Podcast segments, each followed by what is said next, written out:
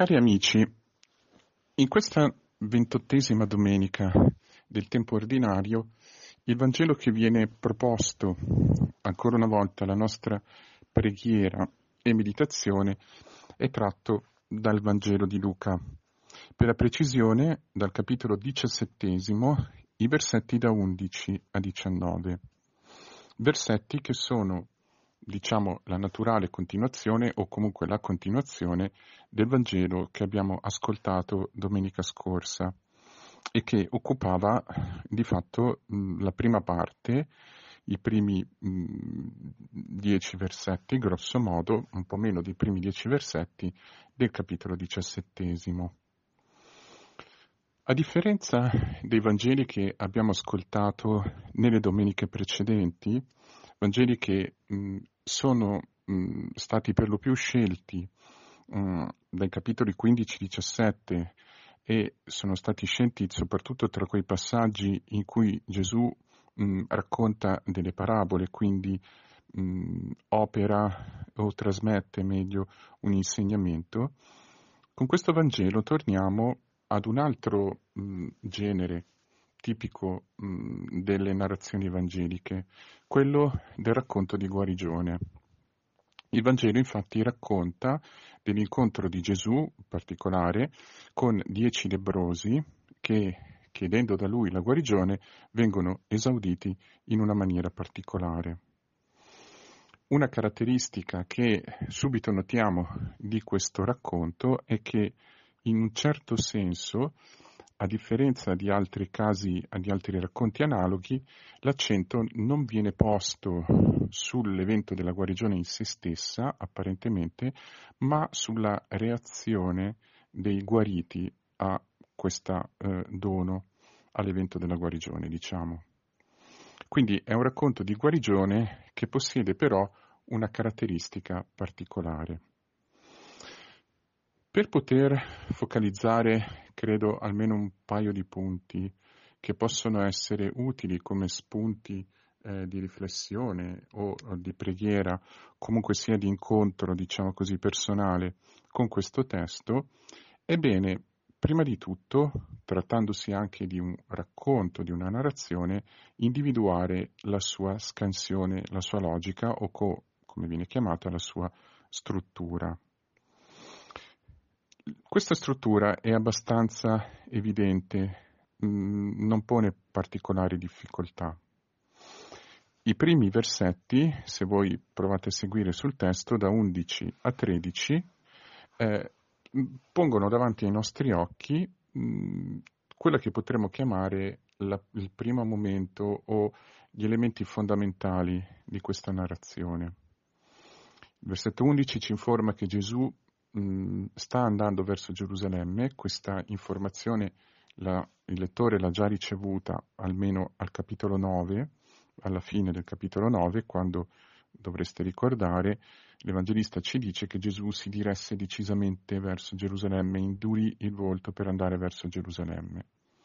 Quindi siamo di fatto nella fase terminale di questo eh, percorso che si concluderà per l'appunto con il capitolo 19 mh, doveva attraversare, o meglio attraversava la Galilea e la Samaria e in un villaggio, l'Evangelista non ci dice il nome, incontra dieci leprosi che a voce alta e tenendosi a distanza gridano Gesù, Maestro, abbi pietà di noi. Nei versetti successivi noi abbiamo questa scansione al versetto 14, che possiamo considerarlo in qualche modo a sé stante, come una sorta di perno, abbiamo la parola di Gesù. Gesù dice a loro di andare a farsi vedere dai sacerdoti e di fatto l'Evangelista eh, cer- testifica, certifica, narra, comunque dichiara che questi lebrosi vengono guariti mentre vanno dai sacerdoti. I versetti da 15 a 16 sono la reazione dell'unico tra i dieci lebrosi che torna indietro a rendere gloria a Dio e 17-19 sono le parole di Gesù, parole che Gesù um, pronuncia per commentare l'accaduto, um, di fatto di fronte a noi lettori, perché non è detto a chi dice le parole. Al versetto 17 c'è solo scritto Gesù osservò. In, eh, nel testo greco c'è scritto con più precisione Gesù rispose e disse. Disse a chi? Evidentemente a quelli che erano con lui, ma soprattutto a noi lettori. E l'ultimo versetto, versetto 19, sono le parole che Gesù dice al lebroso stesso. Quindi noi avremo un, mm, una scansione, un decorso in questo racconto che mm, potremmo definire in due tempi. L'incontro con i lebrosi e la loro guarigione, la prima parte, appunto i versetti da 11 a 13 e il versetto 14, e poi la focalizzazione su questo unico lebroso che torna indietro a ringraziare. Quindi una guarigione a cui segue questo mh, mm, episodio, incontro, focalizzazione sull'unico eh, lebroso e sulla realtà o necessità, poi vedremo, del ringraziare. La prima parte, proviamo a focalizzarci su questo primo movimento, i versetti 11, 13 e 14, e a, mh, mm, come dire, eh, indirizzare la nostra attenzione su un punto abbastanza importante per la comprensione di questo episodio. Nella prima parte Gesù appunto incontra dieci lebrosi. Mm, probabilmente molti di voi sapranno, mm, basta solo ricordarlo velocemente per avere un, un po' meglio presente il contesto eh, di questo Vangelo. I lebrosi eh, erano una, chiamiamola categoria di, persona, di persone particolari. La malattia, la lebbra, veniva concepita come una causa di impurità, infatti.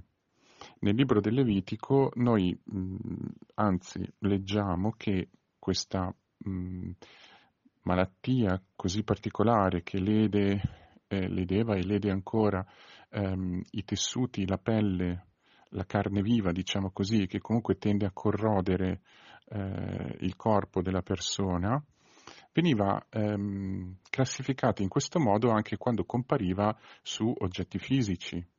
Ad esempio, quelle che noi chiameremo macchie di umidità o comunque segni di decadimento negli edifici, nei muri o cose di questo genere, venivano trattate come fossero lebbra. E questa lebbra, quindi questa malattia ehm, individuabile nelle persone, ma anche non solo nelle persone, ehm, veniva di fatto considerata una causa di impurità, vale a dire che il lebroso era impossibilitato a recarsi al Tempio. Sappiamo che l'impurità, l'impurità rituale, non coincide con la mh, mm, cattiveria morale. La persona impura non era necessariamente la persona che aveva commesso peccato, ma era la persona che per circostanze a volte anche inevitabili non si trovava nella condizione di poter accedere al Tempio e partecipare alla preghiera del popolo o quello che noi chiamiamo alle liturgie. Questo fatto, che la lebbra fosse causa di impurità, causava per lebroso una condizione di segregazione sociale. Il lebroso aveva, o meglio, la presenza, la vita dei lebrosi era direi rigidamente regolata da alcune norme mm, che sono riportate nel libro del Levitico, tra le quali per esempio spicca la necessità di indossare un certo tipo di abiti abbastanza riconoscibili, di essere coperti fino agli occhi, il viso compreso, appunto di indossare un campanellino e di urlare eh, alle persone che eventualmente per errore o comunque stessero per avvicinarsi ad un lebroso di urlare appunto impuro, impuro. La lebbra quindi eh, è vista fondamentalmente come una condizione di segregazione, una condizione in cui viene persa la propria identità, non si è più riconoscibili, non si è più riconosciuti anche eh, come parte di un corpo sociale se non in una maniera rigidamente, ehm, potremmo dire, regolamentata, ma regolamentata appunto nel senso della separazione. Questo spiega, per esempio, piccoli particolari come il fatto che questi lebrosi si tengono a distanza, quindi non si avvicinano a Gesù, ma stando a distanza chiedono misericordia, abbi misericordia di noi, abbi pietà di noi, chiedono questi lebrosi a distanza. Mm, giusto per rendere anche l'idea della particolarità di questo racconto, potete anche leggere mm, al capitolo quinto del Vangelo di Luca i versetti 12 e seguenti l'incontro con un lebroso che Gesù guarisce, praticamente all'inizio della sua vita pubblica, per così dire. Anche lì, in una città, Gesù incontra un lebroso, ma questa volta il lebroso gli, gli, gli si getta dinanzi, ehm, pregandolo di essere purificato, e Gesù lo purifica toccandolo, mentre in questo caso non avviene così. La differenza è di particolare importanza, come vedremo tra un attimo. Quello che ehm, di questa eh, prima parte del Vangelo di oggi, quindi l'incontro di Gesù con i dieci lebrosi, quello che colpisce di più è appunto quello che compie Gesù. Le parole dei lebrosi questa preghiera Gesù Maestro abbi pietà di noi è una preghiera che noi troviamo altre volte nel Vangelo di Luca. Mm, è una preghiera di fatto che eh, coincide con il desiderio, la necessità di essere non solo reintegrati nella eh, appunto integrità fisica, guarire da una malattia, ma essere anche reintegrati dentro quel corpo che è il corpo sociale. Mm, questa preghiera, abbi pietà di noi, abbi pietà di me, noi la sentiamo per esempio nelle parole del cieco di Gerico, al capitolo 18 del Vangelo di Luca, quindi un episodio leggermente successivo a quello che leggiamo questa domenica. E, mh, mm, ripeto, senza entrare nel dettaglio nel significato di questa preghiera, quello che colpisce sono le parole di Gesù. Gesù non si avvicina, non stende la mano, non tocca, non fa una dichiarazione come al capitolo quinto, lo voglio, sii guarito, e quindi la parola e il gesto di Gesù liberano immediatamente il lebroso dalla malattia. In questo caso Gesù dà loro un ordine, un ordine che i lebrosi non discutono di fatto e che suona per certi versi un po' singolare andate a presentarvi dai sacerdoti. Chiaramente, molti di voi lo sapranno, questo ordine fa riferimento ad una prassi codificata ancora una volta nel libro del Levitico, dove è scritto che il leproso guarito, poiché le persone colpite da lebbra, ma anche, come vi citavo, ad esempio, gli edifici colpiti da lebbra o gli oggetti colpiti da questa forma di mh, mm, decadimento, potevano guarire, ma per essere reintegrati socialmente dovevano avere una specie di certificazione da parte dei sacerdoti. I sacerdoti erano eh, le persone incaricate di analizzare accuratamente la pelle della persona eh, lebrosa e poi guarita e dichiarare la guarigione e quindi il reintegro dentro il corpo sociale. È importante tenere presente questo punto perché ehm, mette in luce una distinzione fondamentale tra guarigione fisica e reintegrazione sociale. Si può essere guariti dalla malattia, ma in mancanza di questa dichiarazione non si può essere reintegrati. Nelle parole quindi di Gesù si fa chiaramente riferimento a questa prassi, con una particolarità evidentemente che Gesù manda i lebrosi dal sacerdote prima ancora che questi siano guariti. Il decorso tra virgolette, normale della narrazione sarebbe dovuto essere Gesù guarisce i lebrosi e poi dice loro di andare a mostrarsi ai sacerdoti.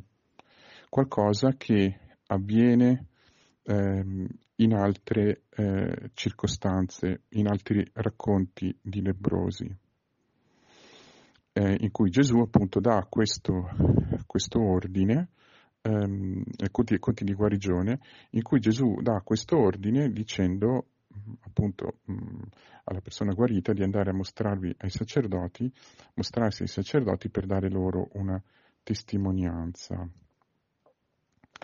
Questa anomalia mh, piuttosto vistosa nel racconto odierno, come si può spiegare?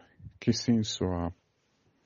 E soprattutto anche come mai questi lebrosi vengono guariti andando dai sacerdoti mentre andavano per mostrarsi. Interpretazioni che possono essere date sono diverse, chiaramente molti sottolineano la mh, diversa modalità con cui Gesù guarisce. Parrebbe che qui ad essere eh, messo in primo piano è l'obbedienza dei lebrosi, un'obbedienza tutto sommato direi mh, cieca, che, che si muove con una fiducia totale, poiché viene detto loro di fare qualcosa per cui manca la premessa. Andate a mostrarvi dai sacerdoti, nessuno di loro dice perché dobbiamo andare che non siamo ancora guariti, ma in realtà tutti e dieci vanno. Quindi una sorta di obbedienza, questa è una prima spiegazione, che si basa però su una fiducia, è la seconda spiegazione. Anche qui ci possono essere esempi nella narrazione lucana o degli altri Vangeli di questo genere di guarigione, eh, in cui Gesù ordina, per esempio, nella guarigione del servo del centurione e nel capitolo 2 del Vangelo di Giovanni, tutt'altro contesto, o in altri racconti, adesso non importa elencare i paralleli, i paralleli con Dovizia, in cui effettivamente l'obbedienza alla parola del, del Signore, di Gesù, ehm, in una condizione che apparentemente mh, mm, implicherebbe un altro tipo di intervento, eh, di fatto si rivela risolutiva. Quindi quello che colpisce in questa parte è che di fatto la guarigione avviene attraverso l'obbedienza pronta, eh, chiamiamola anche cieca, ma soprattutto basata sulla fiducia da parte dei lebrosi proprio fidandosi della parola del Signore, questi lebrosi vengono guariti, o meglio vengono purificati, come dice anche la nuova, la, nuova, la più recente traduzione italiana. Chiaramente questo significa che i lebrosi, attraverso questo atto di obbedienza, ottengono quello che chiedevano non solo una reintegrazione fisica, appunto, ma una reintegrazione nel corpo sociale. La parola che Gesù dice loro sembra mettere effettivamente l'accento su questo. Quello che voi chiedete, andate ad ottenerlo anche se apparentemente non ne avete ancora la condizione. E mentre obbedivano così sulla fiducia a Gesù, effettivamente si crea misteriosamente questa condizione. Quindi la prima parte del Vangelo pone davanti ai nostri occhi soprattutto questa obbedienza sulla fiducia, questa obbedienza basata sulla speranza, questo muoversi eh, verso, chiamiamola così, una meta, quando apparentemente non ci sono ancora le condizioni sulla fiducia. Immaginiamo anche per esempio il racconto della pesca miracolosa in Luca 5. Gesù ordina di gettare le reti e nonostante l'evidenza contraria, Pietro e i suoi compagni lo fanno ed effettivamente pescano. Questo potrebbe essere un, un pallido parallelo per comprendere meglio l'anomalia eh, di questo comando. Nella seconda parte del Vangelo emerge un altro elemento quindi, seconda parte, sono i versetti da 15 a 19, anche questi versetti virtualmente divisi in due parti. La suddivisione strutturale qui è puramente funzionale alla nostra comprensione, chiaramente, non è, mh, mm, diciamo così, una, una divisione eh, operata attraverso un'analisi strutturale precisa eh, e con dei criteri e un metodo, diciamo, rigoroso. In questa seconda parte, per così dire, da questo gruppo di dieci si stacca un membro, uno solo, uno su dieci, e il comportamento di questo um, un decimo dei lebrosi, questo singolo lebroso che oltretutto è samaritano, pone al centro una dimensione ulteriore, che è con tutta evidenza la mh, dimensione fondamentale o ciò che riporta il lettore al messaggio fondamentale di questo Vangelo. Ci sono due dimensioni che si intrecciano in questa uh, seconda parte del Vangelo, almeno due, diciamo, due fondamentali. Um, noi prenderemo in carico una delle due, però sono di fatto due. La prima è mh, mm, il comportamento, quell'attitudine, ehm, diciamo quella risposta meglio, che in queste parti viene chiamata lodare Dio a gran voce, prostrarsi davanti a Gesù e ringraziare. Gesù commenta il gesto di questo eh, lebroso guarito usando queste parole. Non, fosse, non si è trovato nessuno che tornasse indietro a rendere gloria a Dio. Quindi rendere gloria a Dio di fatto è la parola chiave per indicare l'atteggiamento di questo lebroso guarito. Il secondo punto centrale che si dire, incorpora, si interseca nella figura di questo lebroso guarito è il fatto che è uno straniero, come dice Gesù stesso usando una parola che non viene mai più usata in tutto il Nuovo Testamento, allogenes, uno straniero, quindi un samaritano, come viene specificato dall'Evangelista. Quindi ritroviamo qui quella um, attenzione ai um, samaritani, lo straniero, ciò che è l'altro, il diverso um, e temi affini, che è già presente nella cosiddetta parabola del buon samaritano, che è appunto una parabola propria della narrazione lucana e di altri passaggi. Quindi non solo è uno su dieci quello che torna a rendere gloria a Dio, ma questo è anche samaritano, quindi non ebreo, o se vogliamo non ebreo in senso stretto, diciamo così. Cosa mh, implica questo fatto? Focalizziamoci sul primo aspetto, sull'aspetto del rendere gloria a Dio. Perché a un certo punto in questa narrazione avviene qualcosa che nelle altre narrazioni non avviene o non avviene in questa forma. L'Evangelista, l'Evangelista Luca, ma anche i sinottici, raccontano in un certo numero di casi, di racconti, cosiddetti racconti di guarigione, la reazione o della persona guarita o per esempio dei testimoni della guarigione, quindi degli astanti. Mm, e alcune volte, per esempio questo è un caso che si verifica più di una volta nel Vangelo di Marco, la reazione del guarito va contro le intenzioni o addirittura il comando di Gesù che magari ordina di tacere e invece il guarito va in giro proclamando a tutti quello che gli è successo. In questo caso, chiaramente, si pone una distinzione tra chi torna e chi non torna, e mm, con una visione che potremmo anche dire piuttosto particolare, perché chi torna è un decimo, un decimo, quindi una percentuale diremmo statisticamente molto bassa. Il tornare e rendere gloria a Dio, questa è la riflessione che vogliamo fare, chiaramente indica un'attitudine che potremmo chiamare quella della risposta dell'uomo al dono di Dio. Non solo questi lebrosi hanno seguito un'unica strada, diciamo, scommettendo sulla fiducia, sulla parola del Signore, a quanto possiamo capire, ma uno solo di questi ha corrisposto al dono ricevuto.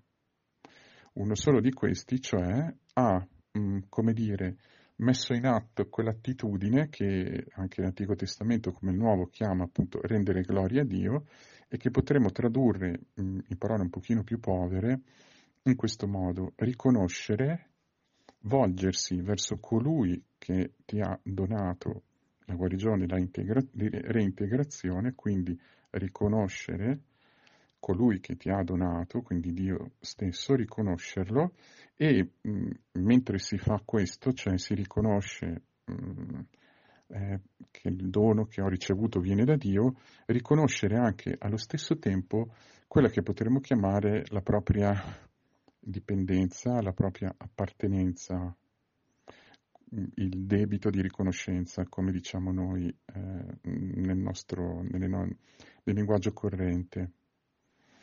Quindi dare gloria a Dio è, mh, tra le altre cose, un doppio movimento di riconoscenza. Io dichiaro, riconosco pubblicamente il nome del donatore di questo dono, lo riconosco, mi volgo verso di lui e allo stesso tempo dichiaro che sono, per, in ragione del dono ricevuto, parte di lui, appartenente, in comunione con lui. Mi è stata data la grazia di poter essere eh, posto nella comunione con lui.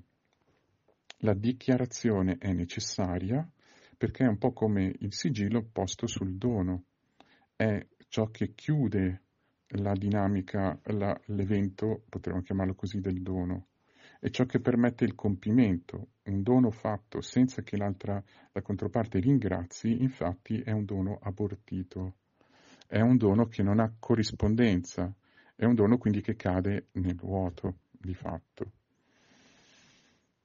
Questo mm, questo tipo di riflessione ci permette di capire perché il, eh, Gesù stigmatizzi oppure evidenzi questo fatto che eh, solo uno su dieci è tornato, dicendo implicitamente che tutti in fondo dovevano tornare e che probabilmente, questo è il punto, la cosa più importante non era solamente obbedire, la cosa più importante era, una volta ricevuto il dono, riconoscere il donatore. Una volta ricevuta la grazia, riconoscere colui che fa grazia. E, mm, ma questa è la riflessione che vorrei aggiungere, in fondo è di cruciale importanza, o meglio fa la differenza tra questo lebroso e gli altri nove, una mh, mm, osservazione che l'Evangelista fa, apparentemente di sfuggita, ma che può avere un grande valore. Difatti al versetto 15 l'Evangelista dice che uno di loro, vedendosi guarito, tornò indietro. Questo vedendosi guarito, in greco è vedendo che era stato guarito, questo, è, questo passivo è anche importante perché potremmo tradurlo con vedendo che era stato guarito da Dio, tornò indietro lodando a gran voce. Questo fatto, questa piccola osservazione dell'Evangelista è in realtà di cruciale importanza, perché la differenza tra questo lebroso e gli altri nove sembra essere questa consapevolezza. Degli altri lebrosi non ci viene detto niente, mh, mm, non ci viene assolutamente detto nessun tipo di reazione, ma per differenza possiamo supporre che non è identica a quella di questo lebroso. Evidentemente per quanto strano possa sembrare, solamente questo si rende conto che è stato guarito da Dio. I lebrosi quando si presentano a Gesù lo chiamano epistata, maestro, una denominazione che noi troviamo in Luca per esempio in bocca a Pietro. Maestro, sulla tua parola getterò le reti, epistata, sulle tue parole getterò le reti, alla fine di questo racconto, nel capitolo quinto di Luca, i primi versetti, mm, l'inizio del capitolo quinto, Gesù, eh, scusate, Pietro si porrà nei confronti di Gesù dopo la pesca miracolosa in una maniera completamente diversa. Non è più un epistata, un maestro, un capo, un, una persona che in qualche modo ha un'autorità, promana un certo tipo di autorità, ma è Dio stesso. Allontanati da me che sono peccatore. E pare che qui la differenza tra questo lebroso e gli altri è che questo riconosce che nella parola di Gesù ha operato la parola di Dio. Quindi riconosce che Gesù è Dio. Questa è la differenza fondamentale. Quindi il brano non tratta solo del, per così dire, ringraziamento in generale, non solo della necessità di dover essere grati, di, di dover essere grati a Dio per ogni cosa, non solo del fatto che um, la non gratitudine è quindi vista come un atteggiamento censurabile e negativo, è come se fosse una non risposta al dono, ma al fatto che la gratitudine nasce dalla consapevolezza, dalla percezione di quella che è l'azione di Dio nella nostra vita. Infatti Gesù dice solo a questo lebroso la tua fede ti ha salvato. Un'altra espressione che anche nel Vangelo di Luca troviamo più volte sulle labbra di Gesù. La fede di cui parla Gesù è proprio quel vedendo che era stato guarito da Dio un lebroso su dieci è capace di vedere nell'evento che gli capita la mano di Dio e la mano di Dio che ha operato attraverso la parola di Gesù. Questa fede non solo lo mette in condizione di ringraziare o rendere gloria a Dio, ma di andare alla sorgente della propria guarigione, andare, chiamiamolo così, al significato della propria guarigione, cioè tornare a Gesù e sentirsi dire appunto la tua fede ti ha non purificato né guarito, ma la tua fede ti ha salvato. È la fede di questo lebroso che viene messa in primo piano ed è quindi la fede che è capace di vedere, non solo quindi di obbedire e di giocarsi, diciamo così, sulla fiducia, ma di riconoscere l'azione di Dio nella propria vita e di corrispondere la corrisponsione qui sta nel riconoscere da dove viene il dono e riconoscere che questo dono è dato per poter creare un'alleanza, un'amicizia, una comunione tra Dio e l'uomo. Infatti il lebroso si prostra davanti a Gesù, davanti ai suoi piedi. E la prostrazione sappiamo che è un gesto che mh, nel contesto del Vangelo mh, può indicare in questo caso non viene usato un verbo particolare che è il verbo tecnico della prostrazione e dell'adorazione, però può indicare ehm, l'atteggiamento dell'uomo davanti a Dio.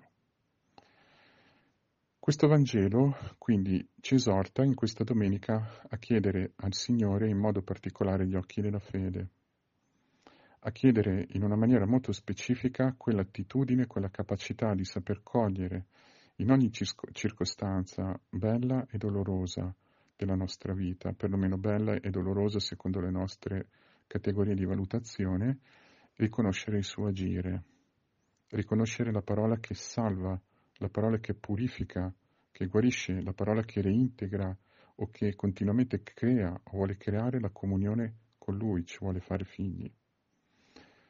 Siccome non è facile riconoscere questo, un lebroso su dieci e per lo più non strettamente parlando ebreo, chiediamo veramente al Signore il dono, che, il dono di vedere reintegrati o di vedere proprio creati ex novo, rigenerati gli occhi della fede, per poter riconoscere nella nostra vita ogni giorno la sua azione, per poter ricevere il suo dono e per poter tornare continuamente a Lui per qualsiasi cosa, per riconoscerlo fonte della nostra vita e per riconoscerci parte di Lui, membro del suo corpo in comunione con Lui.